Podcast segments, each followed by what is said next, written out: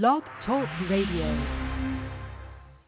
Well, here we go, ladies and gentlemen. Across the airwaves, I get excited to produce this one. It's a Standing Above the Crowd podcast hosted by my good friend, a brother, a mentor to me, James Donaldson. Yours truly, Mark Mancini, producing it in Los Angeles, 347-205-9631. His show goes by quick, and it's picking up steam, and we're so blessed to bring this to Mancini Media. Catch the archive on blogtalkradio.com forward slash Mancini Sports Podcast platforms, wherever you subscribe to podcasts, powered now by Mancini Media. So it's more him, less than me. As I lay the red carpet down, put the podium in its place, hand off the mic. First of all, James, how are you? Second of all, how can people get a hold of you? And third of all, part two of this great interview is going to be something. I think the last time he was on, a couple listeners thought him and I were part of a hitman in New Jersey or somewhere. That's right. That's that, that, Mark, that, man. Uh, that, that is that is you know I- that that what what's the word you're you're being radicalized or whatever that word you big words you use James That's right. That's right. oh wow.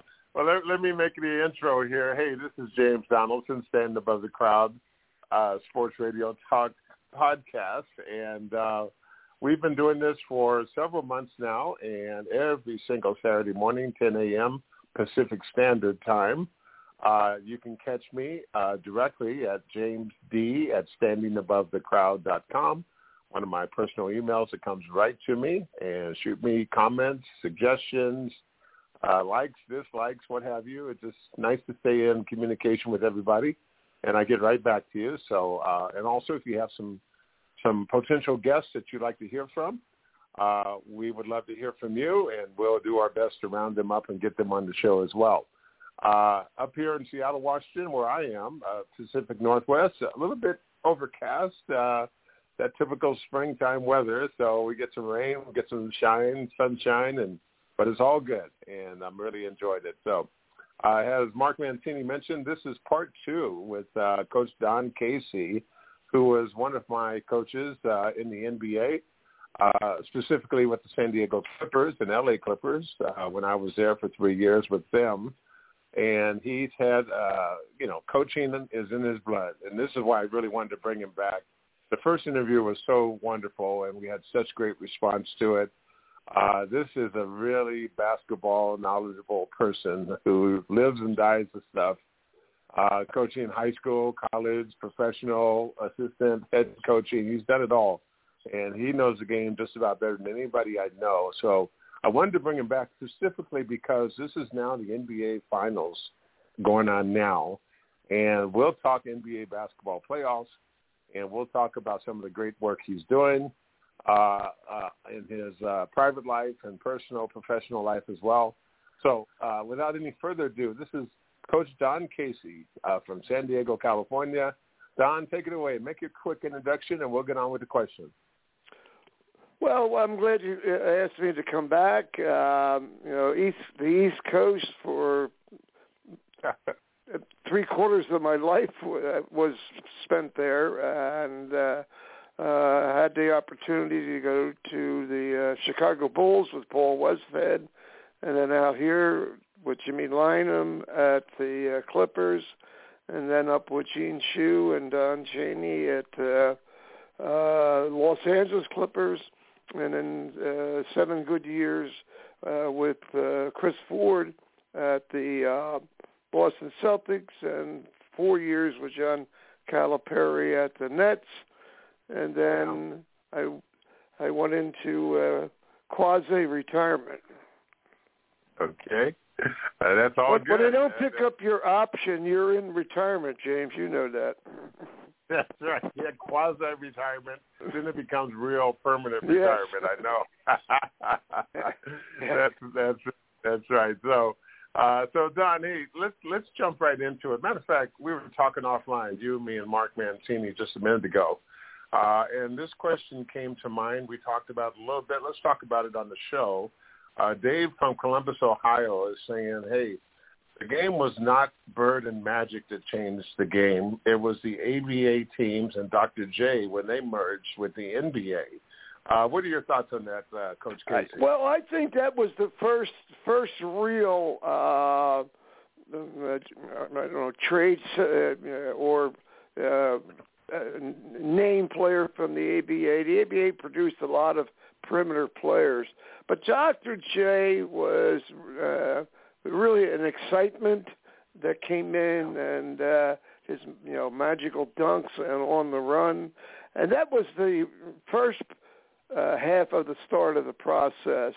And then into the 80s, which was when I went into the league, it was really difficult. But Bird and Magic got uh, uh, the game on TV, which was you know Mm-hmm. very important you know throughout the country because they really didn't have a big big time national TV contract. In fact, the uh, finals at one time were on tape delay at 11:30 at night. But Mhm. Bird and Magic put people in front of this uh, the TV, and and so did Dr. J when they got the you know the, the worldwide contract. But no, I think I, I think you put them both equal. Yeah, you know, I'm thinking, I'm remembering some of these great stars that came over from the ABA, of course, headed by Dr. J, but uh, Moses Malone, Artis Gilmore, Dan Issel, Larry Kenon, oh, they had George some great players. the great, great players, and they really brought a different style, a different, a different look to the NBA. Did you watch a lot of ABA games back in the day before they merged? No, not really. No, um, you know, I was more high, uh, high school and college. No, but Mhm. uh, Doug Moe, who was the uh, fine coach at Denver, he brought the ABA passing game or motion uh, Yeah. to the uh, to the NBA league itself, and was quite successful, and probably was one of the, the more uh, astute uh, teachers of that part. A lot of us Yeah. did not really understand it um, you know, Mm. because we were more into set plays, uh, some structured continuity. But he, I mean, he made players that may not been as functional in other areas. So that, that he- he coming to the ABA, Larry Brown coming from the Uh, all Mhm. all had an input into that. Yes, I remember some of those Denver Nugget teams coached by Doug Moe. Oh, Uh, that move, motion offense, they were constantly moving.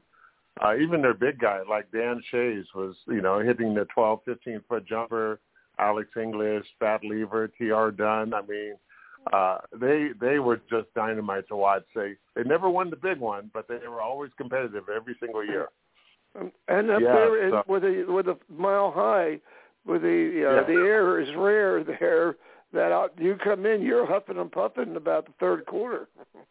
That's exactly right. Yeah, if the guy's taking a break in the mid to first quarter, it's just to catch their wind. So Oh, Hey, uh, sure.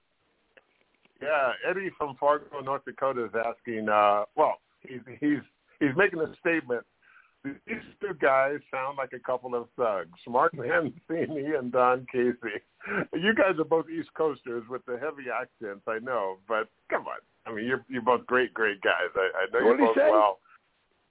He said you guys sound like a couple of thugs.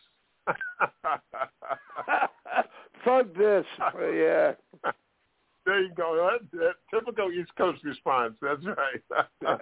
hey, we got another one. Ray from Upper Darby, Pennsylvania.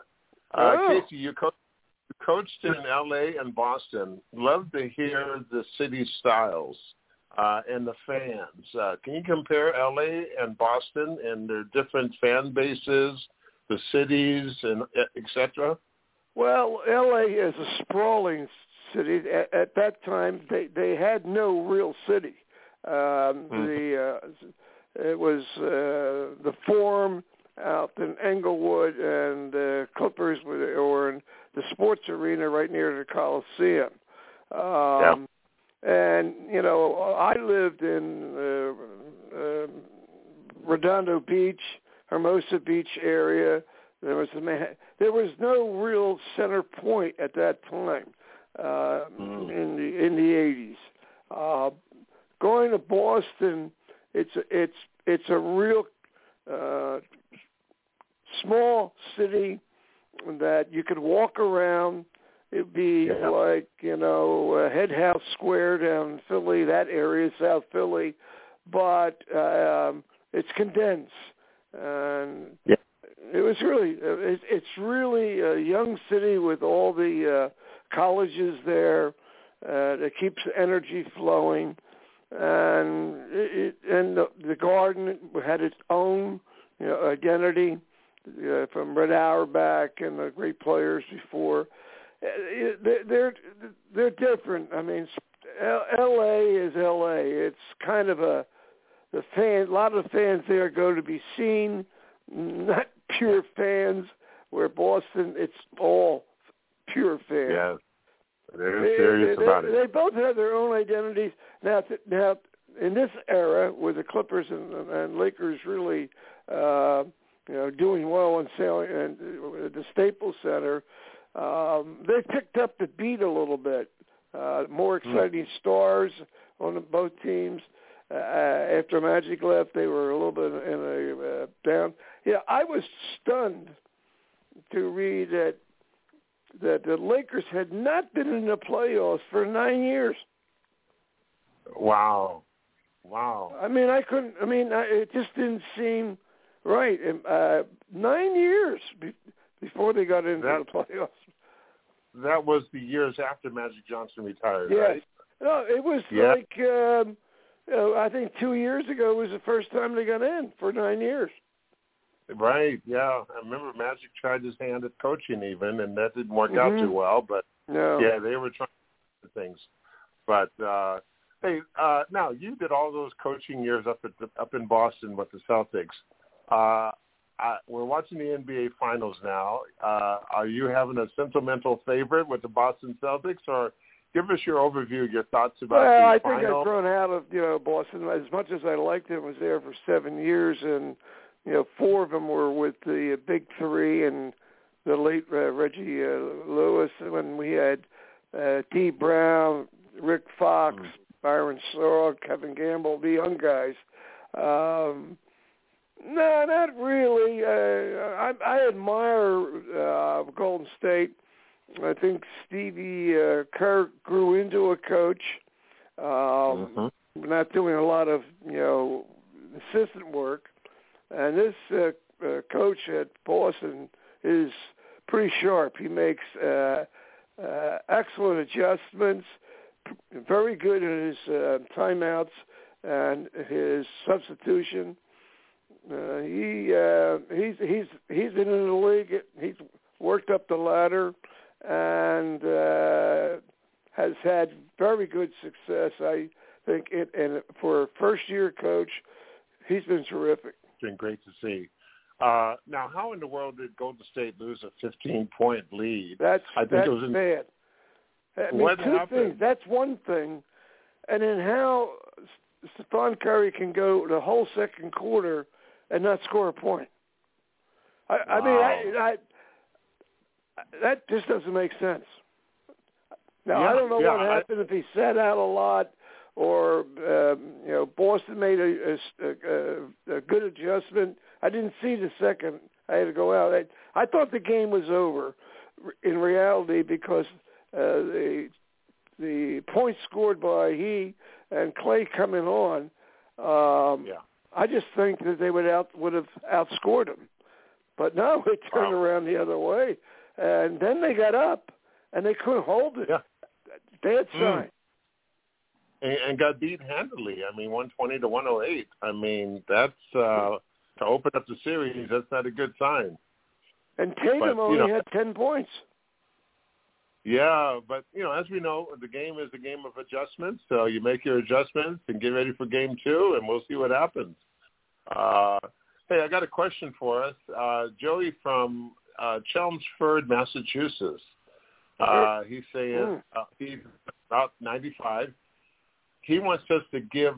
He wants you to give him your Mount Rushmore of all time five greatest NBA players. His is. Moses Malone. Well, he's got Moses. I think I think it's Moses Malone. Maybe Karl Malone. Uh, Gus Irving, Magic Jordan, and Michael Michael Jordan. Uh, Well, you Magic. know, that's that's that. You know, I I I when I see that, you know, on the internet and it, it's it's really academic. It's it's a hard. You can be right and you you can be right and you can be wrong. You can be wrong and you can be right all at the same time. But what, yeah, I, what yeah. I answer, what I had to face, uh, in, all, in both the uh, Celtics and the uh, Nets, is that Larry Bird to me was the the best uh, on the floor guy. Mm. Uh, Jordan was the best on the floor and up in the air. Okay. Okay. so I, diver- I, you know, I separate that. Not that Bird couldn't dunk or get up there, but he was not a slasher. Um, you know, an exciting, you know, dunker. Um, you know, drive and kick.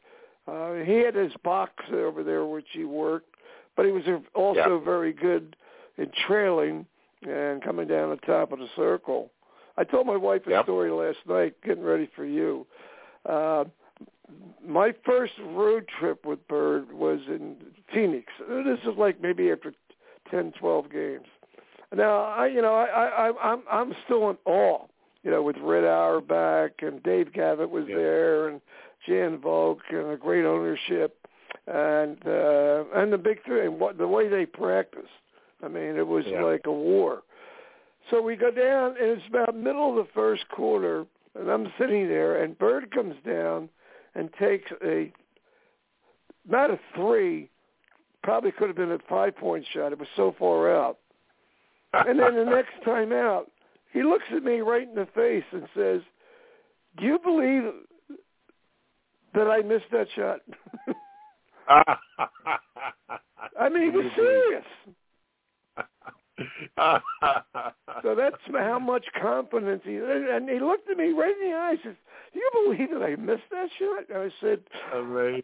Yeah, yeah. What a competitor! And you know, I, I was with the Dallas Mavericks when he came down through that Texas swing, playing playing against the Mavericks and the Rockets, and he put up back-to-back fifty-point games. And, you know, against us in Reunion Arena, it was just an incredible performance. And of course, they beat us, but he was just something. And yeah, you're right. Not the flash and the slash and the dash of Michael Jordan. Not at all. He was just so well-rounded with so many, so many tools in his toolbox that he could just resort to at any time. and he, he and I tell you what, he could chop you down with his comments. Yeah, yeah, that too, that too, that too. Uh, Like hey, Coach, we had a, we had a we had a, a, a ten day player guarding him, now which Oh, infuriated him.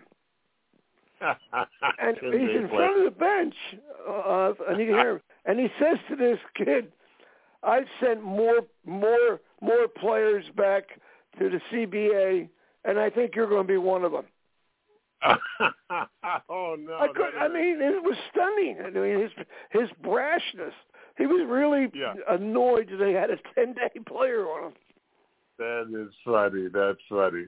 Well, you, you're living down in San Diego, and you know we were there together with the San Diego Clippers. Is there any professional teams in San Diego at all anymore? NFL, football, baseball? No, just the nothing? just the Padres and uh, Padres that are moving in with soccer, and the owner of the New Jersey Nets, uh, who also has a house in La Jolla, is trying to bring bring in um, lacrosse. Okay, okay. It's Wow, a funny it's- city here. Uh, you know, it's spread out. Um, the Petco Park is a beautiful, you know, baseball downtown. Uh, and you can get there through, you know, trolleys and whatnot. The, the the the problem is they can't figure out if they wanted to put, you know, an arena, where would they do it? I don't think it can Okay. happen. San Diego State uh, with uh, Connie Leonard uh, has taken over the spotlight, and they got a you know decent team, very good team, and they got their own stadium uh, up called Snapdragon, which is uh, from the Qualcomm people, and Yeah. that is not that far from you know the San Diego State campus. So I, I I don't know. I don't I don't I don't see it. But I, I- see I where they're flirting about bringing a team to Seattle and Vegas. Are, are you? Yeah, Are you? Would you be involved with the Seattle team? I, I would love to be. Matter of fact, I just had breakfast with uh, Coach Lenny Wilkens on Tuesday morning this week, and Len- Lenny's going to be kind of in charge of rounding the guys up and making sure that we're all part of the launch of the new team and uh, maybe get us involved in some other activities and things. I would love to do that kind of work. That would be great. So, Well, if Yeah, anybody I- can get I- it done, it's Lenny. Yes, absolutely, absolutely. he was our he was our president of the coaches association, and I was the Right. vice president, and, and I just I just followed his trail. yeah. he was Now, very good I- negotiations with a pension, Right. um, very steady, uh, and and quite intelligent. Great guy, great guy. Now, when Oh, I started yes. promoting promoting this particular broadcast with you, I plugged it into a fan page on Facebook called "Remember the San Diego Clippers." Give us some of your remembrances of being with the San Diego Clippers. Uh, I, I tried to explain it to my psychiatrist. no, come on. I don't think we want to go any further. Though I did have good times with uh, with uh, Jimmy, um, Don Chaney, and um, Gene Shue as the as his assistant, and then you know took over. Like uh, getting fired, uh, nobody wants to get fired. It's like a public hanging. But Yes, it was very interesting. The owner of the Celtics said, "If you didn't get fired, uh, we we wouldn't let Chris Ford hire you." I said, "What do you mean?" He said, "Well, you wouldn't have been a head coach, and we would Uh. not get involved with you being the head coach. They may have wanted, you know, a second round or something like that. So getting fired is, and many times opens up a new avenue that you didn't think was there, and it pops up, whether it's in your craft or outside. It's, but I, you know, it's it, it, it's embarrassing at first, but getting fired from Sterling at the uh, Clippers maybe in a badge, maybe may have been a badge of honor. Yeah, well, I say the same thing when I moved on to the Dallas Mavericks. So that's right. Wait, who, Uh, did you have Dick Motta? yeah, well, Dick was my coach in Dallas my first four or five years there. Yeah. Oh, he was terrific, wasn't he? What what a fantastic guy, fantastic coach. Yeah, exactly. Uh, hey, let's talk about one of your passions you're really involved with, uh, and tell the audience uh, A- ALS. Uh, this is a foundation or organization you're involved with, and what is your role with this? Well, ALS is uh, a national organization that has chapters in in um, I think all the all the states, or at least like 45 states. Um, hmm The ALS is a Lou Gehrig's disease that is a monster.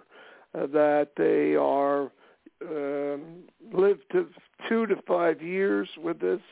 Uh, they become paralyzed, but they're uh, it's uh, they're they're doing some things to extend the life.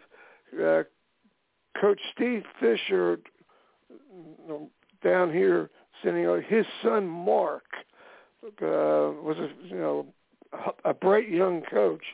Um, came down with ALS when he was Mm. thirty thirty one. He's now, fortunately, uh, under you know, good medical, uh, has survived 10 years.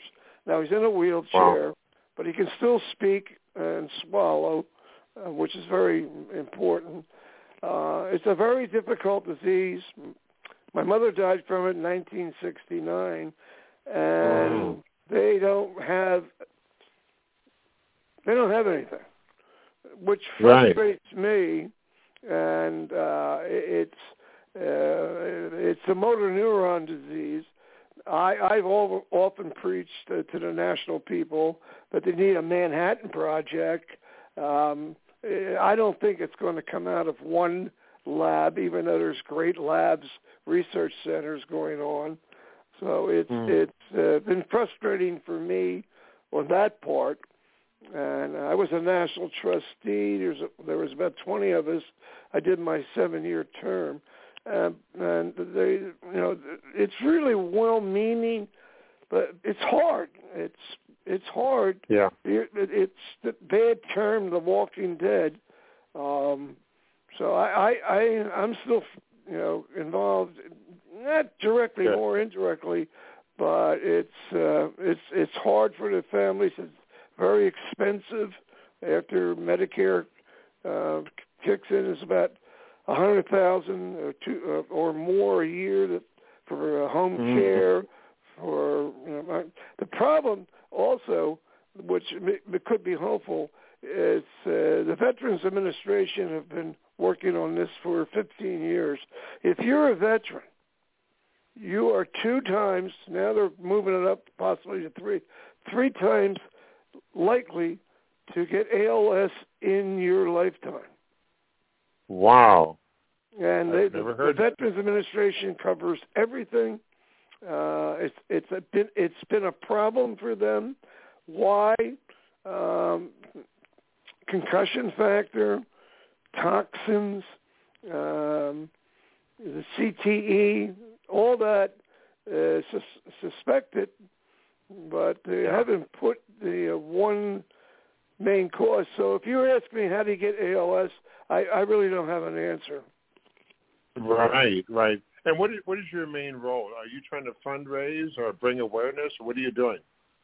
Uh, you know, the awareness is out there. It's more at this stage uh, placid. Um, I speak to researchers in Boston, here, and St. Louis um, to stay up to date. Um, You know, uh, we have possibly some great money raiser that could come in September, um, which I hopefully will be able to re- reveal to you then. But no, uh, it's, money is a key, but collaboration is another big word, which is not done that much in Huh. any disease. To be honest with you, Right, they don't right. collaborate. Do you Everybody have, wants uh, the Nobel Prize. I, of course, of course. Do you have a website that our, our listeners can go to to learn more about it, or maybe possibly contribute to it? Uh, no, I don't have a website. I have an email, and you have it. So I don't. I don't mind giving it out. Well, I just wanted uh, folks to look it up if they wanted to, but uh, we've got can a look couple. up ALS National. There is a there is a, um, uh, a TDI with uh, Therapeutic Development Institute uh, in Boston. Uh, there's Target ALS. There's ALS National.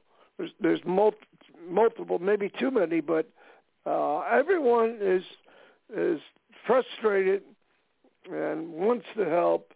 The NFL is getting hit with it hard now from the afterlife. Uh, there's a Yeah. uh, brain brain center in Boston University with Dr. Ann McKee. She has 300 NFL brains. Wow. Amazing, amazing. Well, hey, So, let, let's, let's, let's like you and I into the wrap said up. yesterday, the brain and the heart. Yeah, those two things. Two yeah. complicated, Uh, complex organs. Only, got, we only got about 60 seconds left.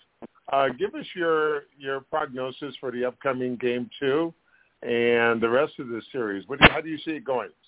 I I can see the Warriors recovering, but I think they were will be in trouble when they go back to Boston. Mm, yeah. And what's the format? Is it two two one one one or two three two? I can't remember. No, it's, it's two two one one one. They had the seventh game. Uh, Golden uh, Golden State. I I, I I think it's going to go seven for sure. It will go six. Yeah, I think so too. Well, they got to win. series. They got to win. To, they got to win on tomorrow. If they go into They- Boston zero and two. It could be a sweep. Yeah, you're right. It's going to be tough in Boston. So, well, hey, Coach, thank you so much for joining us. It's been a great, All right, great man. interview. I always all appreciate you, it. All, all you listeners, now you understand why I brought Coach Casey back for part two. This is a fantastic conversation and interview. Uh, hey, this is James Donaldson, Standing Above the Crowd podcast. Join us every Saturday morning, 10 a.m. Pacific Standard Time, and keep it coming. And we're going to keep it coming to you with great guest after great guest. Thank you so much, Coach. I'll give you a call in a few, but thanks. Have a great day, and we will see all y'all next week. All right, James. Thanks.